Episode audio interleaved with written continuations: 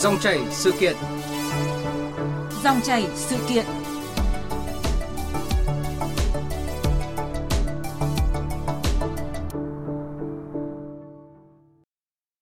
Thưa quý vị và các bạn, một phần năm trẻ vị thành niên nước ta có vấn đề về sức khỏe tâm thần và chỉ hơn 8% các em đã tiếp cận các dịch vụ hỗ trợ hoặc tư vấn cho những vấn đề về cảm xúc và hành vi. Theo các chuyên gia, sức khỏe tâm thần cũng được cho là một phần nguyên nhân dẫn tới những sự việc đáng tiếc sau thời gian dài dịch bệnh như các vụ học sinh dễ dàng hành hung hay bắt nạt lẫn nhau, tình trạng trầm cảm, dễ kích động hay mới nhất là sự hỗn loạn giữa cô và trò tại một ngôi trường ở huyện Sơn Dương, Tuyên Quang đang gây rúng động dư luận. Vâng thưa quý vị, kết quả điều tra sức khỏe tâm thần vị thành niên Việt Nam một lần nữa cho thấy những thiếu sót và hạn chế trong công tác bồi đắp và chăm lo cho sức khỏe tinh thần của thế hệ trẻ hiện nay. Và để có thêm góc nhìn về câu chuyện này, chúng tôi có cuộc trao đổi với Phó Giáo sư Tiến sĩ Trần Thành Nam, Phó Hiệu trưởng Trường Đại học Giáo dục, Đại học Quốc gia Hà Nội và chuyên gia tâm lý Tuệ An, Giám đốc công ty trách nhiệm hữu hạn tư vấn và đào tạo Hạnh Phúc. À, xin mời biên tập viên Hải Quân bắt đầu cuộc trao đổi.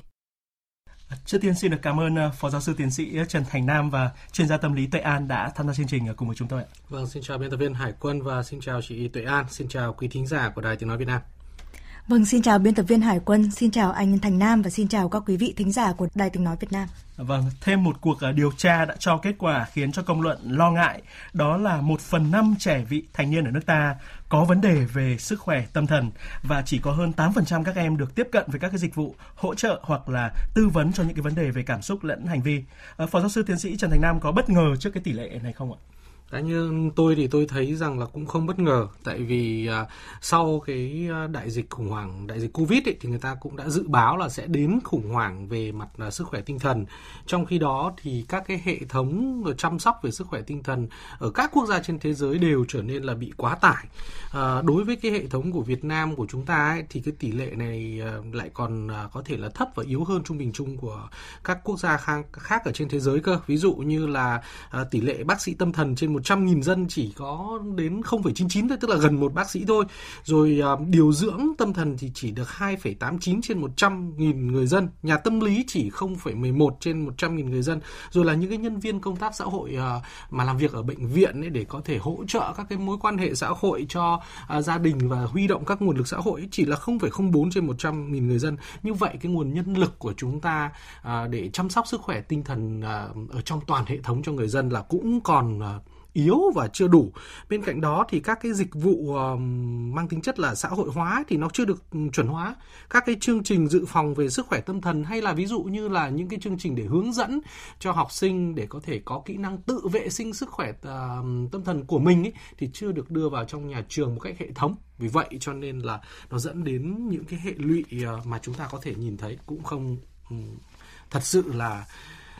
vui lắm khi mà nghe những con số như vậy. Dạ vâng, còn với chuyên gia tâm lý Tây An thì sao?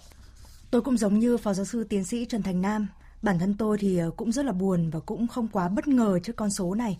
Bởi vì như chúng ta đã biết thì ờ, Tổ chức ờ, Y tế Thế giới WHO đã nhắc đến cái vấn đề về sức khỏe tâm thần, trầm cảm, rối loạn lo âu đôi khi ngày nay nó đã biến thành một trong những cái nguyên nhân gây tử vong hàng đầu của con người trên thế giới. Không chỉ là ở trẻ vị thành niên mà kể cả là ở những người trưởng thành nữa. Và bản thân tôi là một người trưởng thành thì thấy rằng uh, chính bản thân mình đôi khi á, còn vấp phải những cái rối loạn trong cảm xúc hoặc là có những cái khó khăn khi mà mình gặp những cái biến động và khủng hoảng nữa là trẻ vị thành niên và cái sự uh, hiểu biết cũng như là cái sự quan tâm của xã hội đối với lĩnh vực này á thì chưa quá cao. Bởi vì đôi khi uh, trong đời sống hiện đại thì người ta vẫn còn phải lo đến nhiều chuyện khác. Uh, chuyện uh, kiếm tiền này rồi chuyện làm thế nào để xây dựng sự nghiệp rồi các mối quan hệ khác. Và đôi khi họ chưa được uh, biết một cái cách nào đó để có thể giúp cho bản thân mình cảm thấy tích cực hơn hay là giải quyết những cái vấn đề rối loạn ở trong tâm lý của bản thân. Dạ vâng. Thời gian qua thì cũng đã có không ít những cái báo cáo mà khiến cho dư luận phải giật mình đấy ạ. Như là Quỹ Nhi đồng Liên Hợp Quốc UNICEF tại Việt Nam thì có cho biết là có tới gần 30% thanh thiếu niên ở nước ta có vấn đề về sức khỏe tâm thần. Còn theo thống kê của Bộ Giáo dục và Đào tạo đấy ạ, thì có tới khoảng 50% trẻ ở độ tuổi vị thành niên có vấn đề về sức khỏe tâm thần, về trầm cảm lo âu, về rối loạn tâm thần thì tăng từ 3 lần cho đến 5 lần so với bình thường. Chúng ta có thể thấy là trẻ vị thành niên à, đang gặp phải rất rất là nhiều các cái vấn đề tâm lý từ những áp lực học hành, những cái vương mắc về tình cảm cho đến những cái rối loạn về ứng xử với bạn bè, với gia đình cho đến các cái mối quan hệ xã hội và thậm chí là mất kết nối với chính mình. Và sau đây là tâm sự của một số bạn trẻ cũng như là các bậc phụ huynh tại Hà Nội mà chúng tôi à, ghi được.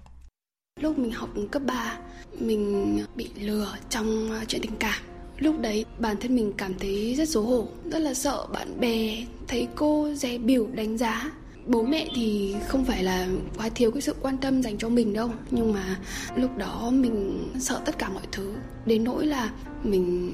đã từng nghĩ tới cái chết.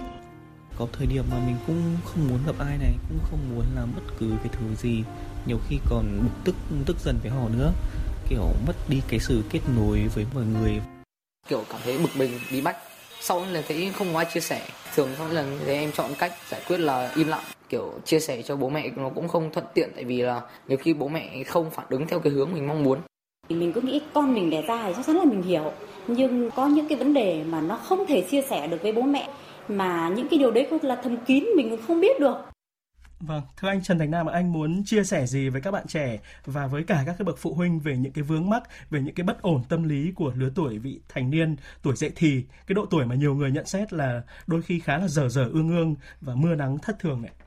À, chúng ta nhìn thấy là cái tuổi vị thành niên ý, là một cái giai đoạn rất là nhạy cảm vì bên cạnh những cái yếu tố tâm lý nó cũng chưa định hình một cách rõ ràng. Sự thay đổi về các cái nội tiết tố rồi uh, những cái bất ổn về mặt sự phát triển của mặt cơ thể cũng khiến cho chúng ta trở nên là dễ mệt mỏi hơn này dễ cáu giận hơn này trở nên rất là nhạy cảm. Ví dụ như là cùng một cái lời nói mà bố mẹ có thể nói với con là con làm bước này xong rồi con làm bước này một cái tuổi một hai năm trước hoàn toàn bình thường. Đấy là sự quan tâm của bố mẹ. Nhưng bây giờ bố mẹ nói như vậy tại sao bố mẹ lại cứ nghĩ con như trẻ con thế nhỉ? Tức là thay đổi luôn cái, cái thái độ. Nhiều lúc là cái giọng của bố mẹ nó chỉ cần cao hơn một chút thì các bạn cũng đã nhạy cảm như thế là không tôn trọng rồi. Tức là cái cái cái cái sự nhạy cảm nó rất là nhiều. Và thứ hai nữa là gì? Nhiều lúc thì cũng rất là muốn phản ứng nhanh phản ứng vội. Bây giờ đối với cả giới trẻ ấy, thì um, giao tiếp cũng thiên về tốc độ cái gì làm cũng thiên về tốc độ uh, cái ngôn ngữ để mà nói chuyện với nhau nó không còn đầy đủ nó không còn lịch sự. Những người lớn nhìn vào thì rất là sốc. Nhưng mà vì là thiên về tốc độ như vậy cho nên lại càng ngày càng thiếu đi cái sự thấu cảm với nhau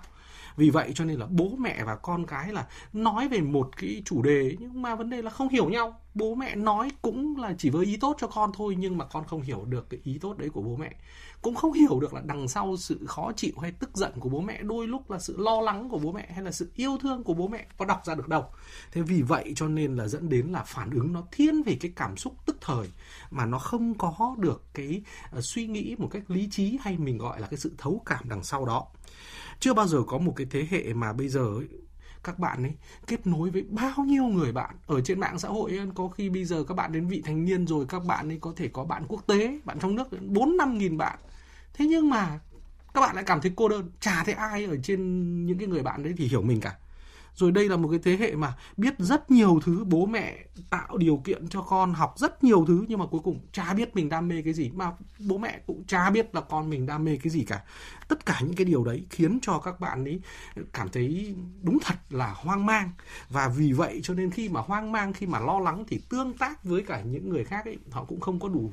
cái sự bình tĩnh. Và bất cứ những cái điều gì mà à, bố mẹ nói um, nó có thể là trái hoặc là chưa hiểu được những cái suy nghĩ hoặc là tâm lý của các bạn thì khiến cho các bạn ấy có thể có một cái sự phòng vệ ngay bằng cách là gì? Ừ thôi mình không nói chuyện nữa. Ừ mình uh, nói sang một cái câu chuyện khác. Và tốt nhất là những cái câu chuyện này bố mẹ chả hiểu đâu. Mình sẽ đi tư vấn những cái người đồng trang lứa. Nhưng mà cuối cùng thì những người đồng trang lứa lại không có cái kinh nghiệm và có khi lại khiến cho các bạn gặp nhiều cái rắc rối hơn khi mà giải quyết vấn đề theo những cái lời khuyên của những người bạn. Dạ vâng, chúng tôi cũng rất là muốn nghe tiếng nói của chuyên gia tâm lý Tuệ An trước cái thực tế là nhiều bạn trẻ không thể và thậm chí là không muốn chia sẻ tâm tư của mình với chính cha mẹ. Và đã có không ít những cái trường hợp bế tắc đấy là đã tự tìm đến cái chết như là một cái sự giải thoát. Qua công việc tư vấn của mình, tôi đã làm việc với à, rất nhiều gia đình và rất nhiều bậc làm cha làm mẹ. Và tôi nhận thấy một sự thật là chính những bậc làm cha làm mẹ cũng gặp nhiều vấn đề về tâm lý với chính bản thân họ. Có thể là mối quan hệ à, giữa vợ và chồng, có thể là mối quan hệ giữa chính họ với công việc, với xã hội, với sự nghiệp. Và đôi khi họ quá bận, họ không đủ thời gian để dành cho chính mình nữa chứ đừng nói là giờ thời gian dành cho con cái. Và chính vì lẽ đó mà họ không thể nào họ ngồi xuống trọn vẹn một cách rất là bình tâm để nói nói chuyện với con và thấu hiểu con của mình. Và khoảng cách giữa cha mẹ và con cái thì ngày càng xa. Con cái thì cũng ờ, đôi khi là sợ cha mẹ hoặc là không dám nói thẳng, nói thật những cái chuyện những cái vấn đề của mình với cha mẹ. Thế nên uh, con cái khi mà gặp vấn đề họ sẽ tìm đến những đối tượng khác chứ họ không tìm đến cha mẹ của mình. Và có rất nhiều những bậc làm cha làm mẹ thì cũng muốn biết cách làm thế nào để có thể uh, xúc chạm được với con cái nhiều hơn để có thể thấu hiểu con cái nhiều hơn. Nhưng đó thì không phải là một chuyện đơn giản. Đó là một hành trình dài mà bắt nguồn từ việc cha mẹ phải dám dành thời gian để làm bạn với con đồng hành cùng con. Thì lúc đó con khi gặp vấn đề mới có thể chia sẻ với mình để mình có cơ hội giúp đỡ con. Nhưng trước tiên thì cha mẹ cũng phải biết cách để giải quyết những vấn đề về cảm xúc, những vấn đề về nội tâm của chính mình đã. Và cha mẹ cũng cần phải biết được rằng phải bỏ qua một cái tư duy đó là cha mẹ biết nhiều hơn con, giỏi hơn con, rồi à, phán xét chỉ trích con phải làm theo ý mình thì lúc đó con mới có thể lắng nghe cha mẹ và trò chuyện với cha mẹ được. Còn cái trường hợp mà rất nhiều bạn trẻ bế tắc quá đã tự tìm đến cái chết như một cách giải thoát á, thì đó là câu chuyện mà có lẽ chúng ta không còn hiếm gặp ở trong thế giới hiện đại nữa và rõ ràng đó là một những cái chuyện rất là đáng buồn bởi vì chính những người trẻ cũng không được trang bị những cái kỹ năng sống cũng không được trang bị những cái cách tiếp cận như thế nào cho đúng khi mình gặp mà những cái vấn đề trong mối quan hệ hay là khủng hoảng hay là những cái áp lực để có thể tự giải quyết cho bản thân? Và rõ ràng rằng đó giống như một cái hồi chuông cảnh tỉnh ấy, mỗi bậc làm cha làm mẹ kể cả là những người trẻ các thầy cô giáo và kể cả là những ờ, người lớn những người đã trưởng thành trong xã hội cần phải quan tâm đến vấn đề này hơn Dạ vâng, và có một con số đáng báo động đã được đưa ra đó là có tới 85% bệnh nhân rối loạn trầm cảm ở nước ta đấy ạ, là ở trong độ tuổi từ 13 cho đến 18, tức là lứa tuổi vị thành niên. Dù các bác sĩ hay là chuyên gia tâm lý liên tục khuyến cáo là những người trẻ có vấn đề tâm lý thì nên đi khám cũng như là điều trị sớm đấy ạ. Thế nhưng mà điều tra sức khỏe tâm thần vị thành niên Việt Nam mới đây có cho thấy là chỉ có hơn 8% các em được tiếp cận với các cái dịch vụ hỗ trợ hay là tư vấn cho những vấn đề về cảm xúc cũng như là hành vi. Và hơn nữa đấy là chỉ có hơn 5% cha mẹ có con ở tuổi vị thành niên nhận thấy là con em mình cần cái sự giúp đỡ đối với các vấn đề về cảm xúc và hành vi. À, xin hỏi Phó giáo sư tiến sĩ Trần Thành Nam là tại sao lại có một cái sự trái khoái như vậy? Uh, chúng ta đang ở trong một cái mâu thuẫn. Một là cái dịch vụ của chúng ta nó không đủ dịch vụ có chất lượng nó không đủ. Nhưng mà cái thứ hai nữa trong xã hội vẫn còn rất là nhiều những cái thành kiến về sức khỏe tâm thần. Bây giờ mọi người vẫn nghĩ rằng ôi rồi lo âu đây là do thiếu ý chí đi chứ có phải là bạn rồi trầm cảm ở đây là bạn lười thì bạn viện cớ bạn không muốn làm cái gì. Thế rồi là tâm thần ấy thì mọi người không chấp nhận. Ờ, tại vì tâm thần nghe cái gì nó kinh quá tâm thần như này thì chắc là một người nguy hiểm, một người cực kỳ khó dự đoán. Cái này là do di truyền rồi. Nhưng cho nên là sẽ không thể nào mà lập gia đình được. Bây giờ mình nói đến sức khỏe tâm thần mà nhiều người vẫn còn ái ngại đấy, còn phải nó đọc trại đi thành là sức khỏe tinh thần đấy, là sức khỏe tâm lý đấy. Đấy thì ờ, tất cả những cái điều đấy khiến cho cái việc là có những người thì thực sự là thấy rằng là ừ tôi muốn có nhu cầu, muốn tìm kiếm những cái dịch vụ này. Nhưng mà khi mà giới thiệu đến viện sức khỏe tâm thần hay là cái gì đấy là họ bắt đầu họ ngại rồi và họ cứ lại nghĩ rằng là những cái vấn đề này thôi, ăn uống này, thư giãn này, nghỉ ngơi này ờ, đầy đủ vitamin vào, ngủ nhiều, thế là được. Thế thì đôi lúc tất cả những cái niềm tin hoặc là cái cách thức ứng xử như vậy nó làm chậm đi cái tiến trình mà ừ, được giúp đỡ cũng như là tìm kiếm được những cái dịch vụ khoa học. Ngoài ra thì bên cạnh đó thì chúng ta cũng nhìn thấy các cái dịch vụ bây giờ, dịch vụ chữa lành nó mở, nở rộ quá mức mà nó chả đảm bảo chất lượng gì cả. Mình chưa có một cái cơ chế nào để mà đánh giá, kiểm định, thẩm định cái chất lượng của các cái dịch vụ chữa lành như thế này. Cho nên là có những người có thể là cũng đã có những cái trải nghiệm rất là không vui vẻ gì với những cái dịch vụ như thế này rồi họ thất vọng và họ nghĩ rằng là ừ các cái dịch vụ hỗ trợ tâm lý chắc là không giúp đỡ được con cái họ đâu Dạ vâng, một bộ phận giới trẻ nhất là ở tuổi vị thành niên còn vướng vào cái chứng nghiện game và mạng internet cũng nguy hiểm không kém ạ. Một cái số liệu thống kê mới đây có cho thấy là trong số những người bệnh từ 10 cho đến 24 tuổi điều trị nội trú tại Viện Sức khỏe Tâm thần Bệnh viện Bạch Mai Hà Nội thì có tới 43% là bệnh nhân nghiện internet và nghiện game. Ờ, phản ánh của phóng viên Văn Hải ngay sau đây sẽ cho thấy rõ cái mức độ nghiêm trọng của vấn đề này. Trong thời điểm diễn ra dịch COVID-19, học sinh sinh viên sử dụng internet nhiều để học online tại nhà. Do thiếu sự quản lý của gia đình, nhiều em đã xa đà vào chơi game hoặc dành thời gian để vào Facebook, xem TikTok, YouTube. Theo các bác sĩ Viện Sức khỏe Tâm thần Bệnh viện Bạch Mai, từ sau đại dịch đến nay, số trẻ vị thành niên, thanh niên đến khám do nghiện Internet hoặc nghiện game tăng nhanh. Triệu chứng chủ yếu của các bệnh nhân là dễ cáu gắt, cãi lại, thậm chí đánh lại cha mẹ nếu ngăn cản chơi game. Bệnh nhân bị rối loạn cảm xúc hành vi, rối loạn giấc ngủ, không còn hứng thú với những sở thích cũ, kết quả học tập dần dần sa sút. Thạc sĩ bác sĩ Nguyễn Thành Long cho biết. Cái nhóm nghiện game này thì thường bắt đầu ở độ tuổi vị thành niên, có những cái sự thay đổi tâm sinh lý, trẻ muốn được khẳng định vị trí của mình nhưng mà không có đủ môi trường để khẳng định. Thứ hai là cái sự thôi thúc và tò mò đối với những kích thích mới ở ngoài xã hội. Thứ ba là cái khả năng che giấu ẩn danh ở trong những cái trò chơi hoặc game sẽ làm cho trẻ cảm hứng thú và hưng phấn chính vì những cái yếu tố thúc đẩy này sẽ dễ dẫn đến ở độ tuổi vị thành niên có cái vấn đề về nghiện game, nghiện internet hơn. Thống kê năm 2021 tại Viện Sức khỏe Tâm thần Bệnh viện Bạch Mai cho thấy, trong số những bệnh nhân từ 10 đến 24 tuổi điều trị nội trú thì có tới 43% là bệnh nhân nghiện internet và nghiện game. Tỷ lệ này đang có xu hướng gia tăng. Không ít trường hợp tái nghiện, nhập viện điều trị nhiều lần. Bác sĩ chuyên khoa 2 Bùi Nguyễn Hồng Bảo Ngọc khuyến cáo. Cần phải kiểm soát cái việc sử dụng, nghĩa là ngoài cái việc học ra, các bạn sang cái trang khác hoặc sử dụng internet với mục đích khác thì mình cũng có thể có các cái phương pháp. Nếu như không thể liên tục 24 trên 24 giám sát thì mình có thể hạn chế được các kênh, các cái trang mà các bạn có thể truy cập. Và thứ hai, phải có sự liên hệ với nhà trường về thời gian học online chẳng hạn gia đình cũng phải nắm rõ được thời gian đấy và kiểm soát con. Phó giáo sư tiến sĩ Trần Thành Nam có suy ngẫm như thế nào về cái vấn đề nghiện internet và nghiện mạng xã hội đầy nhức nhối ạ? Ờ, đây là một cái căn bệnh của thời đại mà tại vì chúng ta cũng không thể nào tuyệt giao những cái đứa trẻ với cả công nghệ và các thiết bị di động được. Tại vì ở trên mạng internet cũng là những cái cơ hội để các bạn kết nối cập nhật những cái tri thức Thế nhưng mà vấn đề là chúng ta giao internet và các thiết bị vào trong tay đứa trẻ mà chúng ta không trang bị đủ cho các con các cái kỹ năng để sống an toàn trên không gian mạng, không trang bị cho các bạn cái kỹ năng tự chủ để cho các bạn ấy có thể là bị chìm đắm bởi những cái lôi cuốn ở trong game. Bây giờ trong uh, cuộc sống thực bạn chả được thừa nhận cái gì chả được bố mẹ khen ngợi một cái gì cả. Nhưng mà đi vào trong game bạn ấy trở thành thủ lĩnh bạn ấy có thể um, gọi là uh, luyện công rồi các bạn có thể cưới vợ rồi các bạn có thể lập môn phái. Cái gì các bạn cũng có thể làm ở đấy các bạn trở thành anh hùng được tất cả mọi người tôn vinh ở trong đó. Thế bây giờ làm sao mà các bạn dứt ra được khỏi những cái đó? Trong khi cái cuộc sống ở bên ngoài ấy, thì các bạn thấy mình giống như là một cái người vô danh và chả được có một cái uh, gọi là thừa nhận hoặc là cái ghi nhận gì của mọi người cả